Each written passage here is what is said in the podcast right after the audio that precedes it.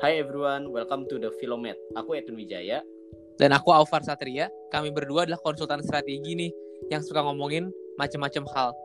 Di podcast ini kita bakal diskusiin banyak topik dari politik, bisnis, investasi, dan keuangan, dan juga topik lainnya seperti fisika, filosofi, dan agama. Walaupun kami memiliki pekerjaan yang sama, tapi kami datang dari background edukasi, keluarga, dan latar belakang yang sangat berbeda. Oleh karena itu, kami bakal membawa berbagai perspektif dari kita masing-masing saat kita berdiskusi mengenai topik-topik tersebut. Bila kalian punya topik yang mau kita diskusin juga, langsung aja menghubungi kami di, di Instagram at filomet.id. Thank you guys. Cheers. Hai guys, uh, welcome back to the Filomet uh, bersama Etu dan Alvar. Hari ini kita kedatangan uh, tamu spesial lagi, namanya Angela Mayrina. Angela ini adalah lulusan Harvard University Graduate School of Design dengan gelar Master of Design Study Art Design and Public Domain tahun 2020. Angela juga lulus dari Pratt Institute di tahun 2017 dan memiliki pengalaman internship di berbagai art studio dan museum. Hai Angela, how are you? Hi, hi guys, how are you? I'm good, good I'm good. Uh, mungkin sebagai kayak pertanyaan pembuka, kita uh, discuss dulu ya about your background kayak uh, kenapa sih kamu kayak tertarik sama desain dan how did you end up in the Harvard Graduate, Graduate School of Design?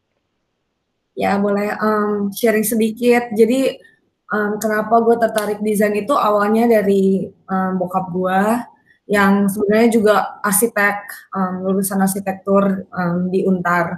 Dan masa dari kecil tuh gue selalu ngeliat dia gambar. Zaman dulu kan gak ada komputer jadi apa pun dia harus gambar pakai meja besar dia. Dan gue selalu ngeliatin dia gambar. Dan itu yang mungkin membangun ketertarikan gue tentang art sama desain. Um, hobi gue tuh dari dulu eh, nggak pernah kayak gambar atau anything. Tapi kayak semenjak SMA akhirnya gue menemukan um, guru yang akhirnya membimbing gue untuk kayak oh belajar art dan akhirnya menyukai itu. Dan akhirnya begitu lu mulai SMA tuh kayak I cannot think of anything else other than design to for my future gitu. Awalnya mau masuk arsitek tapi in the end um, after a lot of talking with my parents akhirnya I decided on doing interior design gitu.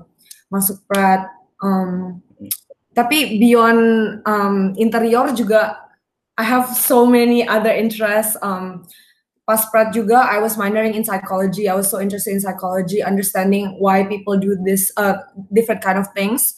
And even towards my final project uh, pas di interior design tuh I ended up more talking about how what makes people design something gitu like the design thinking instead of like the design itself. Jadi akhirnya project gue it's more conceptual gitu rather than actually designing um, a room gitu.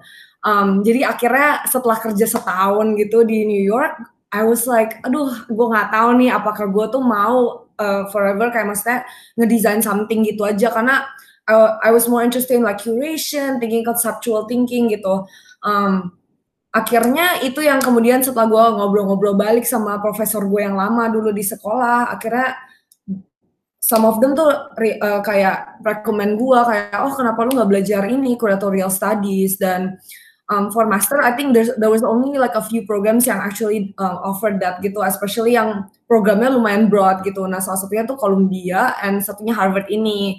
Um, so I applied to both um, I applied to both. Ya udah akhirnya I I ended up in Harvard, um, and then that that was the program yang I I chose, which is art design and public domain. So actually kayak it's master in design studies kan, tapi master design studies tuh fokusnya ada banyak, ada risk and resilience, ada conservation studies. Um, nah yang gue ini art design and public domain gitu.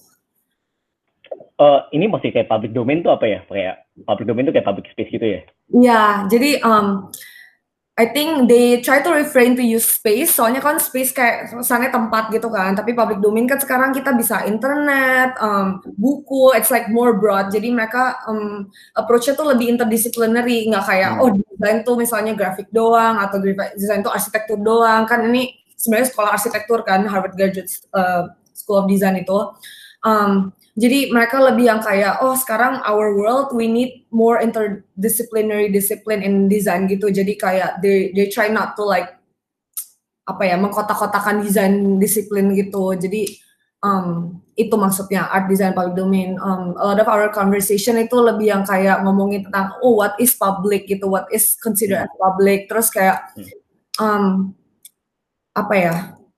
Um, ya kayak gitu sih. Jadi we talk a lot about a lot of social issues, um, art Hmm. activism, ngomongin tentang politik. Jadi lebih broad gitu. Jadi kayak semacam lens buat kayak oh desain tuh nggak hidup sendiri. Jadi desain tuh bisa ngobrol about anything else other than design gitu. Jadi it offers me a lot of freedom yang kayak selama ini mungkin gue cari-cari gitu. Jadi ya, berarti yang kamu pelajari itu bukan cuma kayak eh, untuk mendesain, tapi actually kayak the meaning behind the design itself ya. Hmm, Kayak design study ya. That's why it's called design study. yes, Oke. benar. Oke, eh, jadi hari ini kita mau discuss eh, mengenai kamu punya thesis nih. Eh, waktu itu aku sempat kayak scroll di Instagram, terus kayak eh, muncul di my explore feed. Ini menarik banget sih, kayak eh, untuk aku juga kayak eh, judulnya A Guidebook to an Empty Land, Kalimantan and the Shadow of the Capital. Eh, ini jadi thesis-nya itu kan mengenai desain dan eh, pemindahan ibu kota kan. Mm-mm. Jadi waktu kita ngomongin ibu kota kan eh, pasti orang ngomongin tentang kayak eh, ekonomik lah, social issue lah, kayak gitu-gitu kan. Tapi kayak eh, waktu aku kayak baca sedikit kayak brief eh, brief eh, summary dari dari thesis kamu kayak itu ada kayak deeper meaning gitu yang kamu explore di thesis kamu. Mungkin kayak kamu bisa sharing dulu eh, sama kayak eh, pendengar kita kayak apa sih yang kamu eh, discuss di eh, kamu punya thesis itu. Hmm, iya, jadi em, pas gimana ya, how to start? Em, jadi pas gue mulai program ini tuh gue banyak banget dijejelin kayak filosofi, sejarah dan segala macam kan. Yang kemudian tuh bikin kasih gue kayak banyak pertanyaan lah tentang kayak sejarah Indonesia, tentang negara kita dan segala macam yang gue tuh dulu mungkin nggak pernah peduli gitulah intinya. Tapi kayak this conversation keep coming coming up in school. Jadi gue dan selalu kan yang dibahas kayak misalnya konteks Amerika gitu kan dan gue jadi kayak setiap kali ngebahas itu tuh kepikiran kok pertanyaan-pertanyaan itu mungkin yang apa ya mungkin gue belum menemukan jawabannya di Indonesia gitu tentang konteks Indonesia. Jadi itu di mana gue mulai dan akhirnya um, for thesis tuh gue decide buat kayak oh gue I should bring up Indo Indo as like um, my topic gitu. Dan waktu itu gue juga bingung mau mulai topiknya dari mana karena juga gue nggak tahu mau bawa isu apa. There's a lot of things that aku talk about kan. Nah kebetulan banget kan, um, gue mulai tesis itu sebenarnya awal tahun ini nih harusnya menurut program gue. Tapi um, I have a chance karena program gue bener-bener lulus banget dan gue udah ngomong sama salah satu advisor yang gue udah kayak mau tunjuk gitu buat jadi Hmm. advisor gue. Buat kayak oh I, I should start now gitu kalau gue mau lebih dalam gitu kan. Jadi uh, kebetulan banget waktu itu tuh pas banget Pak Jokowi juga baru ngumumin pengumuman ibu kota itu Hmm. dan pas Ini kayak berarti pertama 2019 ya? Ya, 2019 gitu kamu udah mulai. Agustusan ya kayaknya dia mulai announce. Iya, itu around that deh. Ya, nah itu kebetulan banget juga gue lagi kayak disuruh, oh submit proposal gitu kan. Nah akhirnya gue uh, ngomong ke super, uh, ke advisor gue kayak I wanna bring up this topic, tapi gue juga minta bantuan dia karena gue ini kan ngomongin tentang kota, ibu kota tuh beneran out of my league. Maksudnya background gue interior design ini ngomongin penataan kota, ngomongin tentang isu politik, sejarah segala macam kan, environmental. Nah guru gue ini emang advisor gue emang she her background is architecture tapi juga um, she apa ya kayak banyak um, consult for kayak UN and then kayak um, bring up a lot of social issues and segala macam using architecture and design research gitu. Nah, program gue emang design research ini kan. Nah, ya udah I, I just started with that kayak just blindly kayak oke I'm just gonna pick this one karena this is gonna be an important topic dan pas pertama kali gue mulai juga nggak banyak yang bahas maksudnya berita-berita tuh semuanya dari yang kayak oh pemerintah memberikan berita ini terus kayak uh, mungkin ada beberapa kayak berita internasional yang ngomongin tentang Jakarta yang mau tenggelam atau kayak isu kira-kira mulai ngomongin kayak oh gila kalau kali pindah ke Kalimantan nanti efeknya ke maksudnya binatang ke apa segala Hmm. macam ke hutan yang sampai sekarang maksudnya banyak konflik itu bakal gimana gitu kan. Cuman setiap kayak gue bring up the idea kayak misalnya ketemu temen gitu yang international student semua nih kayak oh I'm gonna bring up this topic buat pemindahan ibu kota. Semua mereka kayak hah? Emang Indonesia ibu kotanya mau pindah? Gitu kayak nggak ada yang tahu gitu. Hmm. lucu terus kayak kalau ngomong sama teman-teman yang di Indo juga semuanya kayak ah emang beneran pindah? Ah enggak lah. Ini maksudnya udah dari dulu kan direncanain nggak pernah jadi-jadi gitu. So I think this is just an important apa kayak not important sih. Maybe ya yeah, yeah, it is important but it's also an interesting topic to bring up. Karena maksudnya berita simpang siur nggak tahu gimana tapi kayak it's interesting gitu to talk start talking about the impact of the move gitu kan. Um oke okay, gue ngomong udah banyak banget. Nah um, um I also didn't know how to start so I talked to another professor of mine yang ternyata di antropologi dan dia tuh orang Indo juga. And when I started uh, talking to her dia dia bilang kayak kok um, maksudnya berita yang lu omongin ke gua tentang pemindahan ibu kota semuanya dari perspektif Jakarta. Um, dan gue kan maksudnya itu semua dari berita-berita kan gue kayak beneran yeah. kayak sorting semua berita-berita gue dapat kayak um, informasi-informasi alasan kenapa pindah segala macam ada presentasi dan semua itu ngomongin tentang potensinya Kalimantan dan kayak ngomongin tentang Jakarta gimana this is gonna help Jakarta and Java in hmm. general right um, jadi dia bilang oh kenapa nggak lu maybe bring up the issue looking at from Kalimantan gitu maksudnya nggak pernah ada yang ngebahas hmm. maksudnya apa sih efeknya masa beyond ini tuh apa yang lebih dalam gitu nah she hmm. recommended me to read these two books yang dia bilang kayak oh if you read this book uh, your perception about Kalimantan will change gitu kan. Maksudnya hmm. awal-awal mulai juga, what do I know about Kalimantan? I've never hmm. been there. Um, sebagai orang Jakarta, gue rasa itu kayak lumayan normal kan. Kita kayak cuman Jawa, Bali gitu hmm. kan. Dan that's how um, I was brought up juga. Maksudnya kayak gue nggak terlalu pernah ke pulau-pulau lain. Dan hmm. yang gue tahu tentang Kalimantan ya hutan, orang hutan, dan yeah. suku dan that's, that's about it gitu kan. Nah, Um, jadi pas gue baca buku-buku ini tuh interesting aja. There's a lot of conflict, there's a lot of issues yang kayak mungkin nggak pernah dibahas secara open atau um, dan a lot of this issue juga very subtle gitu yang sebenarnya yeah. um, apa ya mungkin um, intensinya mungkin nggak kayak mau menimbulkan isu-isu ini tapi kayak muncul dengan sendirinya karena persepsi-persepsi tiap orang berbeda dan cara mereka mikir dan melihat alam apa segala macam beda gitu kan. Um, nah mulailah gue kayak mikir, um, I found an interesting quote di quote di mana they were talking about Kalimantan tuh selalu kayak idenya kayak anti land gitu. Dan itu yang kemudian detak gue kenapa kita kalau ngomongin Jakarta nggak pernah ngomongin Jawa nggak mungkin ngomongin tanah kosong selalu orangnya dianggap banyak atau penduduknya banyak selalu padat. Tapi kalau ngomongin atas kenapa selalu dianggapnya kosong gitu. Dan itulah yang kemudian jadi starting point gue oh wah sekali penampilan jadi awalnya mungkin um, kesannya kayak ibu kota itu semacam apa ya starting point tapi sebenarnya yang diomongin mau lebih kayak kenapa? Karena dia nggak sebagai gitu um, I started tracing the history, my archive dari zaman dulu, trying to just starting to understand dari mana sih asalnya ide antilan ini dan um, ide tentang antilan ini juga very connected tuh kayak our idea about forest kan sebagai orang kota hmm. yang nggak pernah tinggal di hutan kita kalau pergi ke hutan mungkin kayak yang kita mikir ini semua hutan sama aja kelihatannya cuma yeah. pohon-pohon hmm. doang gitu kan um, so itulah yang di mana gue mulai lihat di mana kayak pembahasan tentang empilan tuh selalu dari orang outsider yang melihat uh, hutan ini.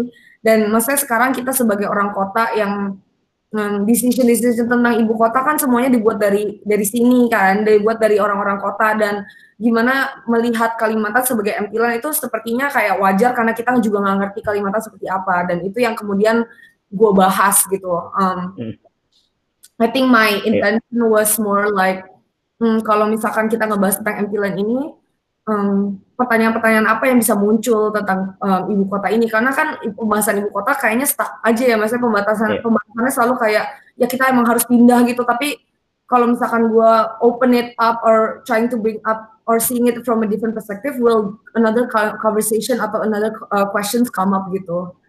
Um, Ini menarik, ini menarik banget sih soalnya uh, mungkin aku juga orang awam ya tapi setiap kali aku dengar kayak pemindahan ibu kota itu pasti ngomongnya tentang oh Jakarta ini udah udah terlalu penuh. Yeah. Jakarta macet kayak semuanya di Jakarta. Jadi kita mesti pindahin uh, kota yang kota metropolitan ini ke tempat masih kayak kosong gitu. Dan uh, mungkin salah satu tema yang sering mereka bawa juga pemerataan ekonomi kan. Yeah. jadi kayak membawa uh, pusat ekonomi dari uh, Jakarta juga disebar di seluruh Indonesia. Jadi bukan cuma di Jakarta doang mungkin kayak pertanyaanku juga itu kayak di TCC itu kayak lensa tadi udah sempat kayak uh, sebut lensa ya uh, lensa baru uh, mungkin lensa-lensa apa sih yang you pakai di TCCU itu uh, yang hmm. jadi kayak fokus dari thesis itu?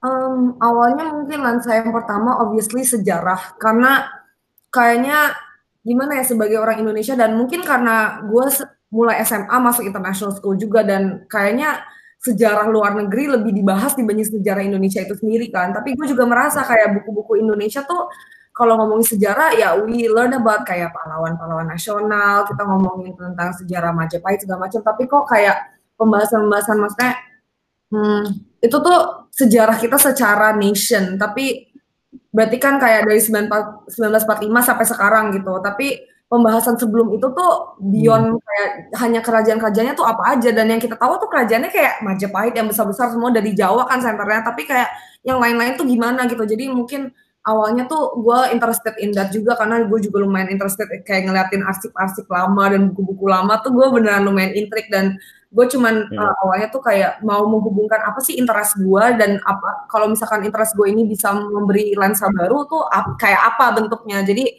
um, one of my question yang gue pertanyakan terus menerus di dalam tesis gue itu kayak what can archive do now? What uh, atau kayak how do we document a constantly shifting culture right now gitu misalnya kayak document like ongoing political issues, ongoing uh, economical problem atau ongoing kayak social conflict kayak how do we document that gitu kan? Hmm. Um, itu lensa mungkin lensa pertama, lensa hmm. kedua. Hmm. Mungkin sebelum kita ke lensa uh, lensa kedua aku uh, ada pertanyaan ini kayak uh, eh, RKS RKS itu kayak gimana sih? Kayak you ke museum terus kayak buka kayak dokumen-dokumen lama atau atau kayak itu ah. available online? Ya, nah, jadi waktu itu tuh emang gua kan banyak kan mulai researchnya di sana kan. Jadi um, salah satu, maksudnya archive tuh bisa anything kan. Um, dari buku-buku yang tadi gua udah jelasin itu, itu juga salah satu bentuk archive, even though mungkin gak tua-tua banget. Tapi pas gue di Harvard tuh, even dari semester pertama, uh, buat kelas-kelas gue yang lain, gue tuh udah menemukan kayak banyak, mereka tuh punya banyak banget buku-buku Belanda zaman dulu banget gitu tentang Indonesia di uh, mana di library yang sebenarnya gue bahkan bisa pegang dan itu buku udah kayak ratusan tahun buku kertasnya udah kayak wow. kayak gue gue pegang sedikit bisa robek itu tapi gue boleh pegang dan kayak boleh baca-baca dan pinjam gitu kan um, gue merasa kayak kalau buku-buku kayak gitu di Indonesia susah banget nyarinya. Dan asik-asik kita juga data-datanya dokumentasinya maksudnya mau nyari aja kayaknya mesti harus datang ke sana dan kayak ribet prosesnya gitu kan. Dan ini tuh bisa gue dapat dengan gampang. Jadi gue lumayan hmm, lumayan intrik by that and mulai kayak menelusuri apa yang bisa gue dapat dari sana gitu. Um, hmm. menemukan buku-buku guidebook ini yang kemudian jadi inspirasi hmm. gue buat bikin guidebook. Jadi guidebook guidebook ini tuh um, jadi Indo zaman Belanda dulu tuh sempat kayak I think awal tahun abad ke-19an gitu kayak mulai industrial revolution. Jadi orang-orang um, middle class mulai orang Eropa mulai naik dan mereka bisa travel gitu kan. Nah, Java tuh salah satu um, Jawa tuh salah satu kayak pulau yang kayak uh eksotis, tropik, kayak beneran yang jadi salah satu tujuan dan karena itu hmm. karena Belanda juga mau promosiin tourism kan masukin duit juga kan dan mereka kan sebenarnya emang kapal-kapal VOC itu emang ngangkut barang tapi sekarang mereka mulai karena aksesnya banyak dan mereka mulai bikin-bikin kapal turis gitu um, kayak semacam cruise-cruise sekarang gini kan um, hmm. jadi mereka tuh bikin guidebook yang udah kayak ada very apa ya gue ngeliat dari tiap buku tuh isinya sama. Isinya tuh kayak a very detailed route plan hmm. kayak oh kalau lu ke sini ke Jawa lu harus ke sini sini sini. Abis ini lu ke Sumatera ke sini ke sini. Kayak beneran route-nya tuh atur banget dan jelasin lah orang-orangnya kayak apa harus um, kota-kota yang lu visit harus apa pakaian-pakaian orangnya kayak gimana. Ada kayak brief kayak bahasa-bahasa yang lu bisa pakai sedikit custom. Nah itu jadi dulu orang-orang Indonesia dikenalnya dari situ um, awalnya. Jadi kalau misalkan ada orang Eropa yang belum tahu apa-apa tentang Indonesia dan mau pergi ke Indonesia, they read that book first and then they go to Indo kan. So that book tuh become apa ya, a way they learn about Indonesian culture first uh, first time-nya tuh kayak dia gitu kan exposure. Hmm. Nah, gue juga mulai mempertanyakan maksudnya kayak oke okay, itu kan buku-buku ditulis sama orang-orang Belanda zaman dulu kan apakah itu benar-benar menunjukkan keadaan aslinya dia um, di Indonesia itu kan nah Maksudnya kalau misalkan lu mau promosi buat tourism kan berarti di di package supaya menarik dong. Jadi kayak kalau dia ngomongin tentang oh Indonesia ada gunung ini bagus banget apa segala macam mereka nggak ngomongin oh gila orang-orang di sini suruh kerja tanam paksa atau segala macam gitu kan nah that was very interesting to me terus kayak di banyak buku-buku ini tuh Jawa tuh selalu diungkap-ungkap sebagai wonderful land apa segala macam. Tapi kok pembahasan tentang Kalimantan buku-buku Kalimantan nggak pernah ada tuh yang tulis kayak wonderful Kalimantan as a title. Um, title-title buku tentang Kalimantan tuh selalu kayak Kalimantan and the Pagan tribes Kalimantan pokoknya kayak ke sana tuh dangerous lah atau kayak very uh, primitive that kind of stuff. Jadi um, and I think that kind of mentality and mindset tuh udah embedded in our culture juga. That's that's how I we kind of see kan kayak oh Kalimantan ya rada lebih pedalaman dan segala macam dan um, pas gue lihat buku-buku ini tuh juga rute-rute ke Kalimantan tuh cuma di pinggiran karena emang dulu Belanda udah menjajah uh, Jawa 200 tahun duluan dibanding Kalimantan. Jadi what they know about Kalimantan is also not a lot gitu. They only they can only come conquer kayak um, pesisir lining gitu ya pesisirnya ya, pedalaman. Jadi um, even gue learn kayak kata Dayak itu tuh sebenarnya sebutan orang Eropa buat orang-orang yang tinggal di Borneo di pedalaman. Jadi arti kata Dayak hmm. pedalaman. Jadi um, things yang they cannot conquer they always see as like something that that is far away something that there's empty something that's like they cannot understand gitu kan hmm, itu sih yang awalnya gue lumayan interested karena there's a lot of like layers of apa ya minds apa ya not mindset kayak conception of a place gitu um, itu lensa pertama jadi jadi dari lensa pertama ini takeaway lu adalah Kalimantan ini emang suatu tempat yang nggak pernah kayak orang-orang tuh jarang bahas dan emang itu nggak kayak jarang di jarang dilewatin juga gitu ya. Jadinya memang ya ya ya emang kurang dimengerti aja gitu. Padahal potensinya banyak banget dan lain-lain. Hmm.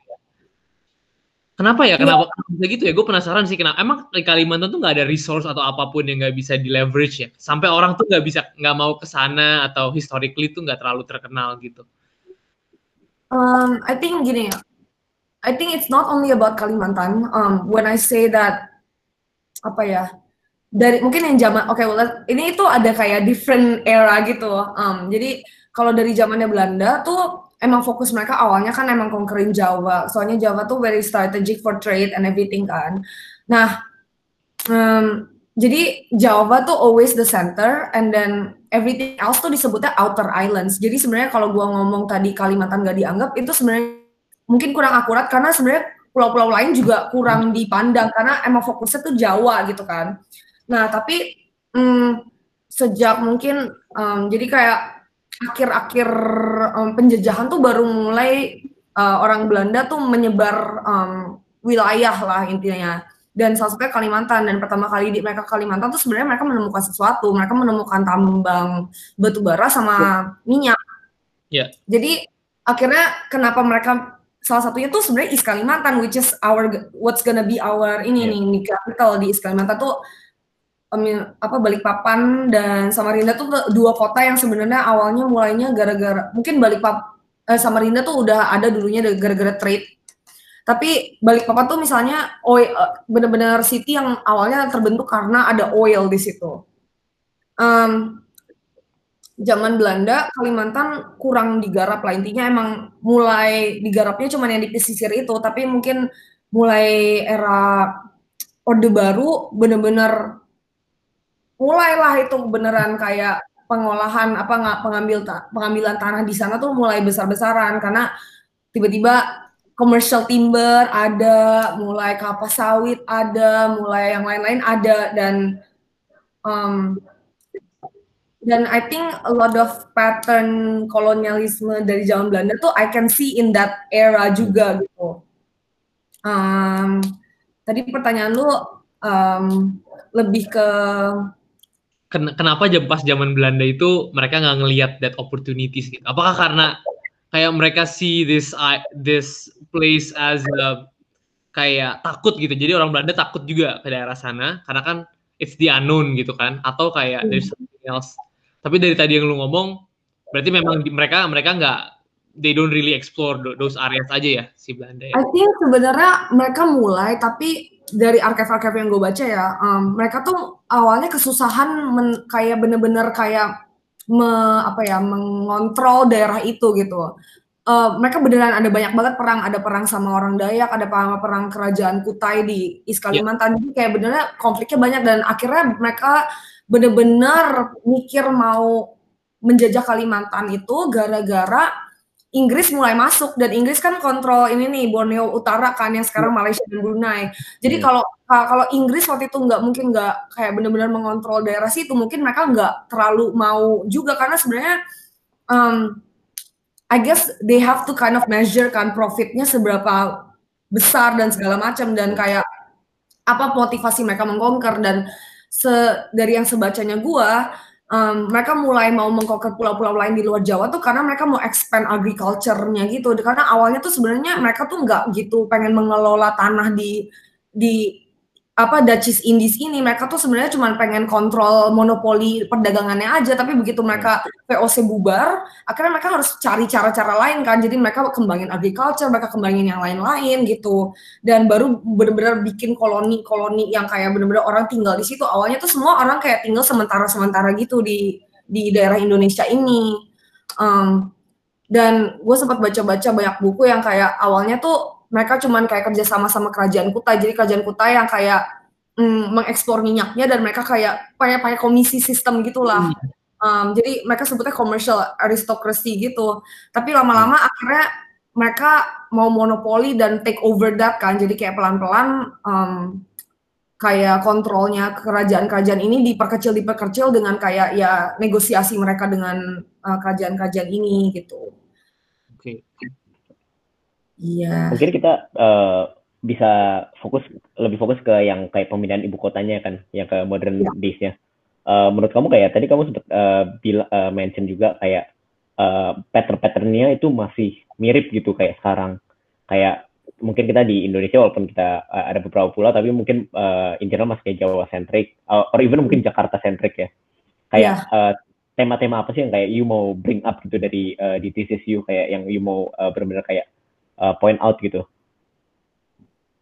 Um, jadi um, again mungkin ya pattern-pattern yang pertama ya pandangan kita tentang empty land itu sendiri itu mungkin itu juga dari awal udah kayak um, mungkin itu salah satu ciri pertama yang gue bilang kenapa patternnya bisa mirip gitu dan juga dua mungkin kayak karena itu tadi Jakarta sentrik kan maksudnya kalau semuanya dilihat dari perspektif Jakarta, obviously it makes sense for us to move there, right? Tapi kenapa hmm, mungkin pertanyaan gue yang sering gue pertanyakan saat mulai tesis ini tuh kenapa orang-orang di sana tidak dilibatkan atau kayak kenapa um, Kalimantan tuh dilihatnya sebagai potensi potensi tapi nggak dilihat nggak ada kajian mengenai impactnya sendiri gitu di sana dan um, jadi um, itu yang kayak pengen gue bahas gitu. Hmm. Kenapa um, kalau memangnya mau membangun sebuah kota yang berbeda dari Jakarta, kenapa juga lu nggak melibatkan orang yang di sananya juga gitu kan? Um, mulai dari apa ya?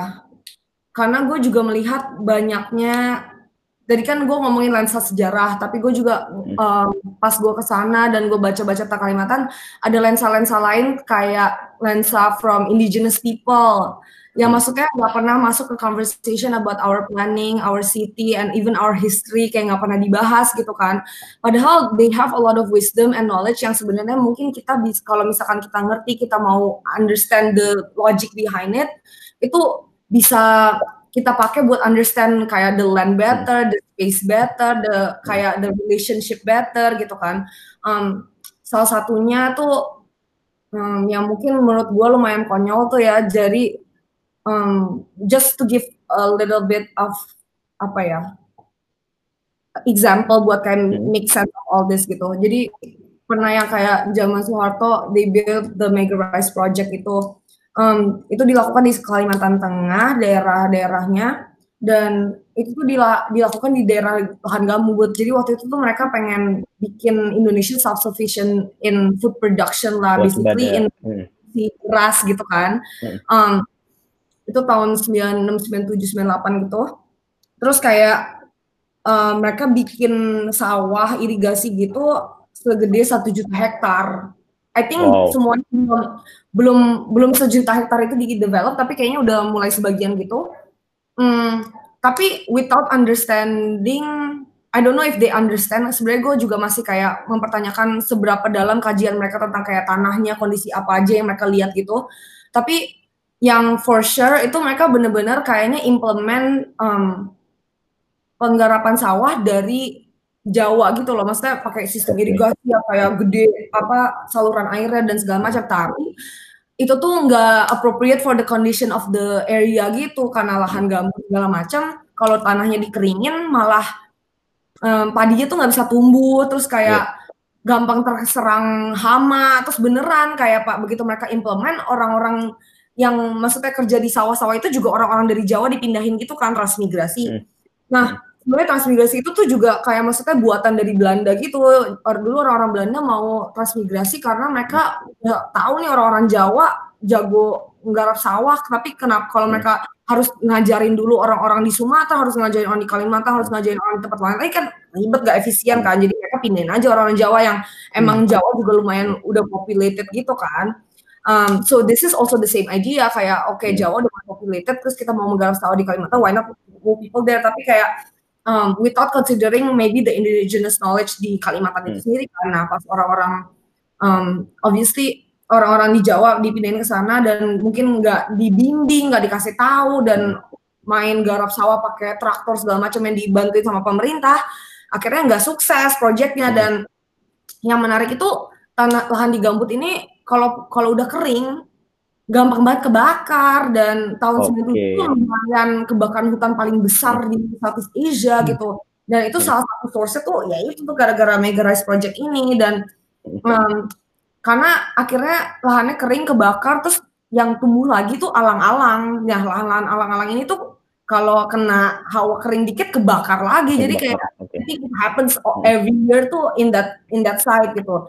Nah, yang menariknya hmm. pas gue research research tuh gue tiba-tiba menemukan kalau um, some areas in lahan gambut tuh disebutnya sama orang lokal tuh keranggas, yang artinya ta tanah yang nggak bisa ditanam beras dan ditanam padi. Hmm. It's exactly that word gitu, yang menurut gue kayak lumayan konyol ya. Maksudnya kalau misalkan we try to understand itu tuh mungkin kejadian itu nggak bakal terjadi gitu. Yeah. mungkin implementasi transmigrasi dan sawahnya malah sukses gitu kan.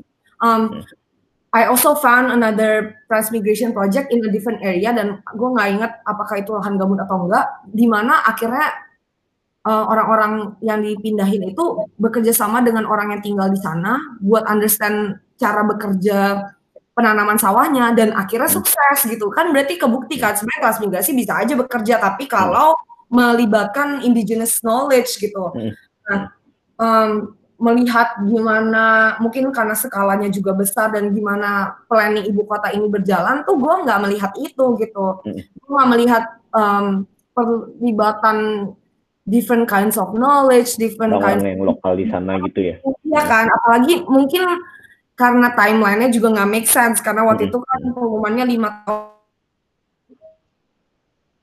ya um, hmm. ya jadi the whole process menurut gua is just um, very top gitu ya, very compressed kayak benar-benar kayak yeah, ngejar target gitu jadi. Very top down, gak transparent, berita hmm. simpel pure. So um, jadi itulah gue mempertanyakan itu semua gitu. Hmm.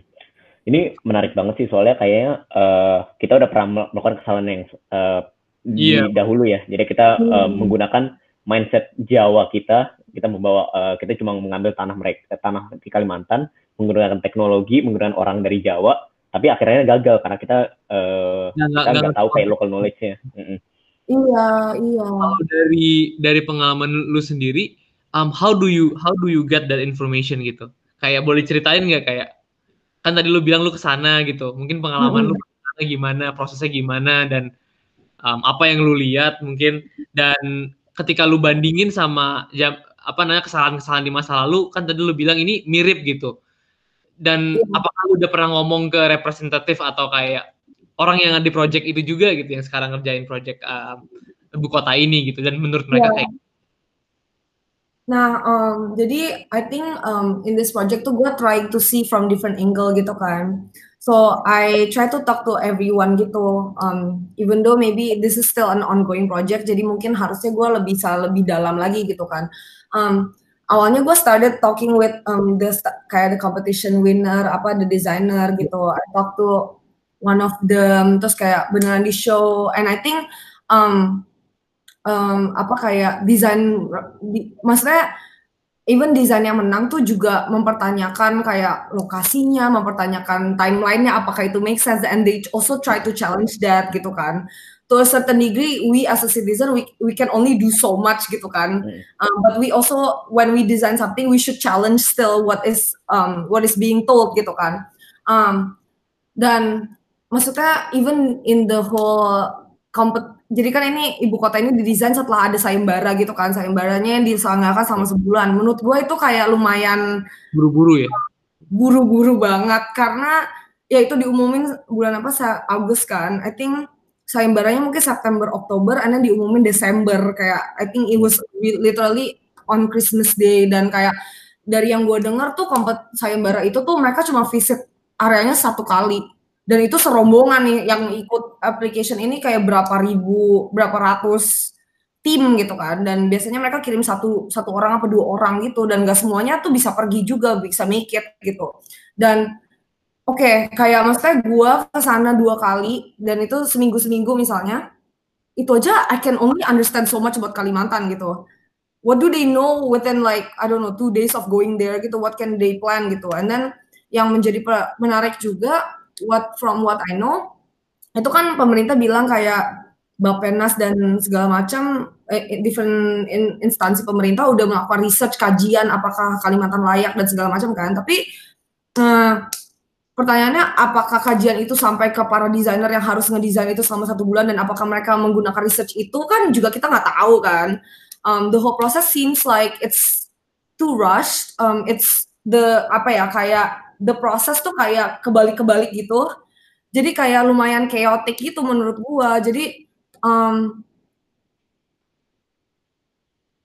what from what I know tuh kayak um, di orang-orang yang ikut tim uh, lomba ini, they all pick different locations for the core of the capital city. Jadi itu kan menurut gue juga menarik gitu kayak why did they pick this why did they pick this kayak semuanya beda-beda and then how do you know which one is right gitu yeah. when when the research is not even there and we don't exactly dan menurut gua I think um, jadi I also learn about jadi kayak ini gue beneran stepping out of my boundary to trying to understand kayak forestry law, land yeah. law, and then trying to understand kayak how we kita ke plan urban urban city, how we understand apa ya mapping di Indonesia itu juga another crazy crazy thing gitu kayak a lot of mapping it was done kayak from an office in Bogor trying to trace kayak a satellite image gitu yang menurut gua kayak how is that even accurate gitu kan um, pantesan aja kayak dan kayak menurut yang what from I know kayak menteri-menteri ini tuh juga punya different maps. Jadi kayak none yeah. of them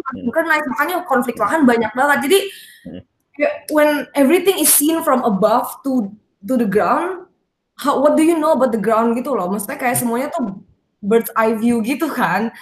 Um, jadi itu juga di dalam tesis gue gue juga mempertanyakan lu sebagai desainer what can you do I'm also trying to criticize a design pr practice gitu loh. Karena I think we I mean from my training tuh we are always okay we try to understand structure existing structure tapi we also learn from diagramming and simplifying what we know and what we learn from our observation and research gitu kan. And when the research and the planning is concise into one month of apa competition what does that mean gitu even though nantinya bakal di develop lagi kan jadi dari yang menang ibu kota ini juara satu dua tiga the team itu harus kayak kerjasama bareng buat bikin um, the urban city planning gitu. Hmm. Kalau nah. tadi kamu uh, sempat kan mention ini masih ongoing project kan, kayak yeah. what is the next step sih? Um, uh, apakah thesis itu kayak masih ada kayak part 2-nya atau kayak uh, what's the next step dan apa yang you harap uh, untuk achieve dari uh, thesis ini? Ya, um, jadi gue tuh dalam tesis ini bab-bab yang gue bikin itu lumayan gue tuh trying to understand not only from human perspective, I try to understand kayak from kayak jadi chapter-chapter di buku gue tuh gue mulainya dari soil, terus gue ngomongin tree, yeah. and then gue ngomongin baru orangnya. Tapi menurut gue itu juga belum cover everything. I wanna talk about water, I wanna talk about oil, I wanna talk about coal because that what I I was trying to map all the different inhabitants, but it's not only human, it's like animals, it's also objects that not like non non-human materials yang I consider as the inhabitants of Kalimantan and what makes Kalimantan Kalimantan. So I think um, because my I am also an outsider. I come from Jakarta. Gue bukan orang Kalimantan. Gue gak pernah tinggal di sana. I think this will be an ongo forever ongoing project for me because I feel like we will always. I think un to understand a place kita nggak mungkin finish understanding a place gitu menurut gue. So that's um, kind of why I say this will forever be an ongoing project. Kayak gue, I will always have things kayak to add gitu kan. Um, and also this is also going back to kind of like my research question kayak what can archive do? How do we document ongoing things gitu kan? Um, jadi sekarang while still trying to research, gue juga lumayan applying different fundings buat do more um, research on kayak archive project yang maksudnya banyak archive kita juga nggak di Indonesia kayak ada di Belanda dan segala macam yang mungkin bisa give a different perspective juga. Um, tapi gue juga mau coba kontak-kontak a lot of NGOs on the ground because I think um, right now from what I know kan uh, the project is also on hold kan um, kayak the capital city because of COVID dan segala macam. Yeah. Tapi berarti kan there are still things yang mungkin bisa di negotiate even though mungkin peran gue di sini kayak I don't know how much I can do gitu kan. Tapi um, I think it's important gitu kalau semakin ini dibahas kan berarti semakin orang mengerti dan mungkin ini semakin orang banyak yang tahu semakin banyak yang bisa speak up dan kayak talk about the conversation. And um, I think what makes um, apa ya gue maunya mungkin orang-orang juga mulai apa ya bersama kayak collaborate and like talk to di talk to different apa and apa ya gue maunya kayak I think a lot of NGOs atau organization yang working on the same thing they they're not also talking kan? So how do we connect them? How do we work with them? How do how can I'm also trying to understand how can government work with them? How can I hmm. salurin kayak information? How do we how can we apa ya incorporate indigenous knowledge for example in the planning practice? Jadi kayak those kind of question kayak masih gue explore juga dan berusaha ini dan kayak having this conversation with you guys having the hmm. podcast also do, does a lot because then a hmm. lot of a lot more people bisa understand juga kan so I think the past few weeks I've been doing that kayak trying to like um, talk in different kayak lecture um, different occasions gitu yeah ini menarik banget sih soalnya kan uh, kebetulan mungkin kebetulan juga karena covid ini jadi kita uh, karena proyek yang hold hmm. ada sometime untuk kita kayak treating ulang kan kayak apakah plannya udah benar-benar solid dan apakah waktu kita implement execute plan ini itu benar-benar bisa berhasil. Uh, I think itu menarik banget sih. Hopefully dengan uh, you berbicara di podcast ini juga kita bisa reach uh, share this message ke lebih banyak orang. Uh, thank you banyak, thank you banget Angela untuk uh, udah sharing di podcast ini. Uh, mungkin kita uh, wrap up sampai di sini. Uh, untuk listener kita, kalau misalnya ada pertanyaan, mungkin bisa uh, langsung reach out ke Angela atau mungkin ada yang tertarik juga untuk uh, baca tesisnya, nanti mungkin bisa minta langsung sama Angela. Okay. Thank you so much, Angela. Thank you guys for uh, see you on the next episode.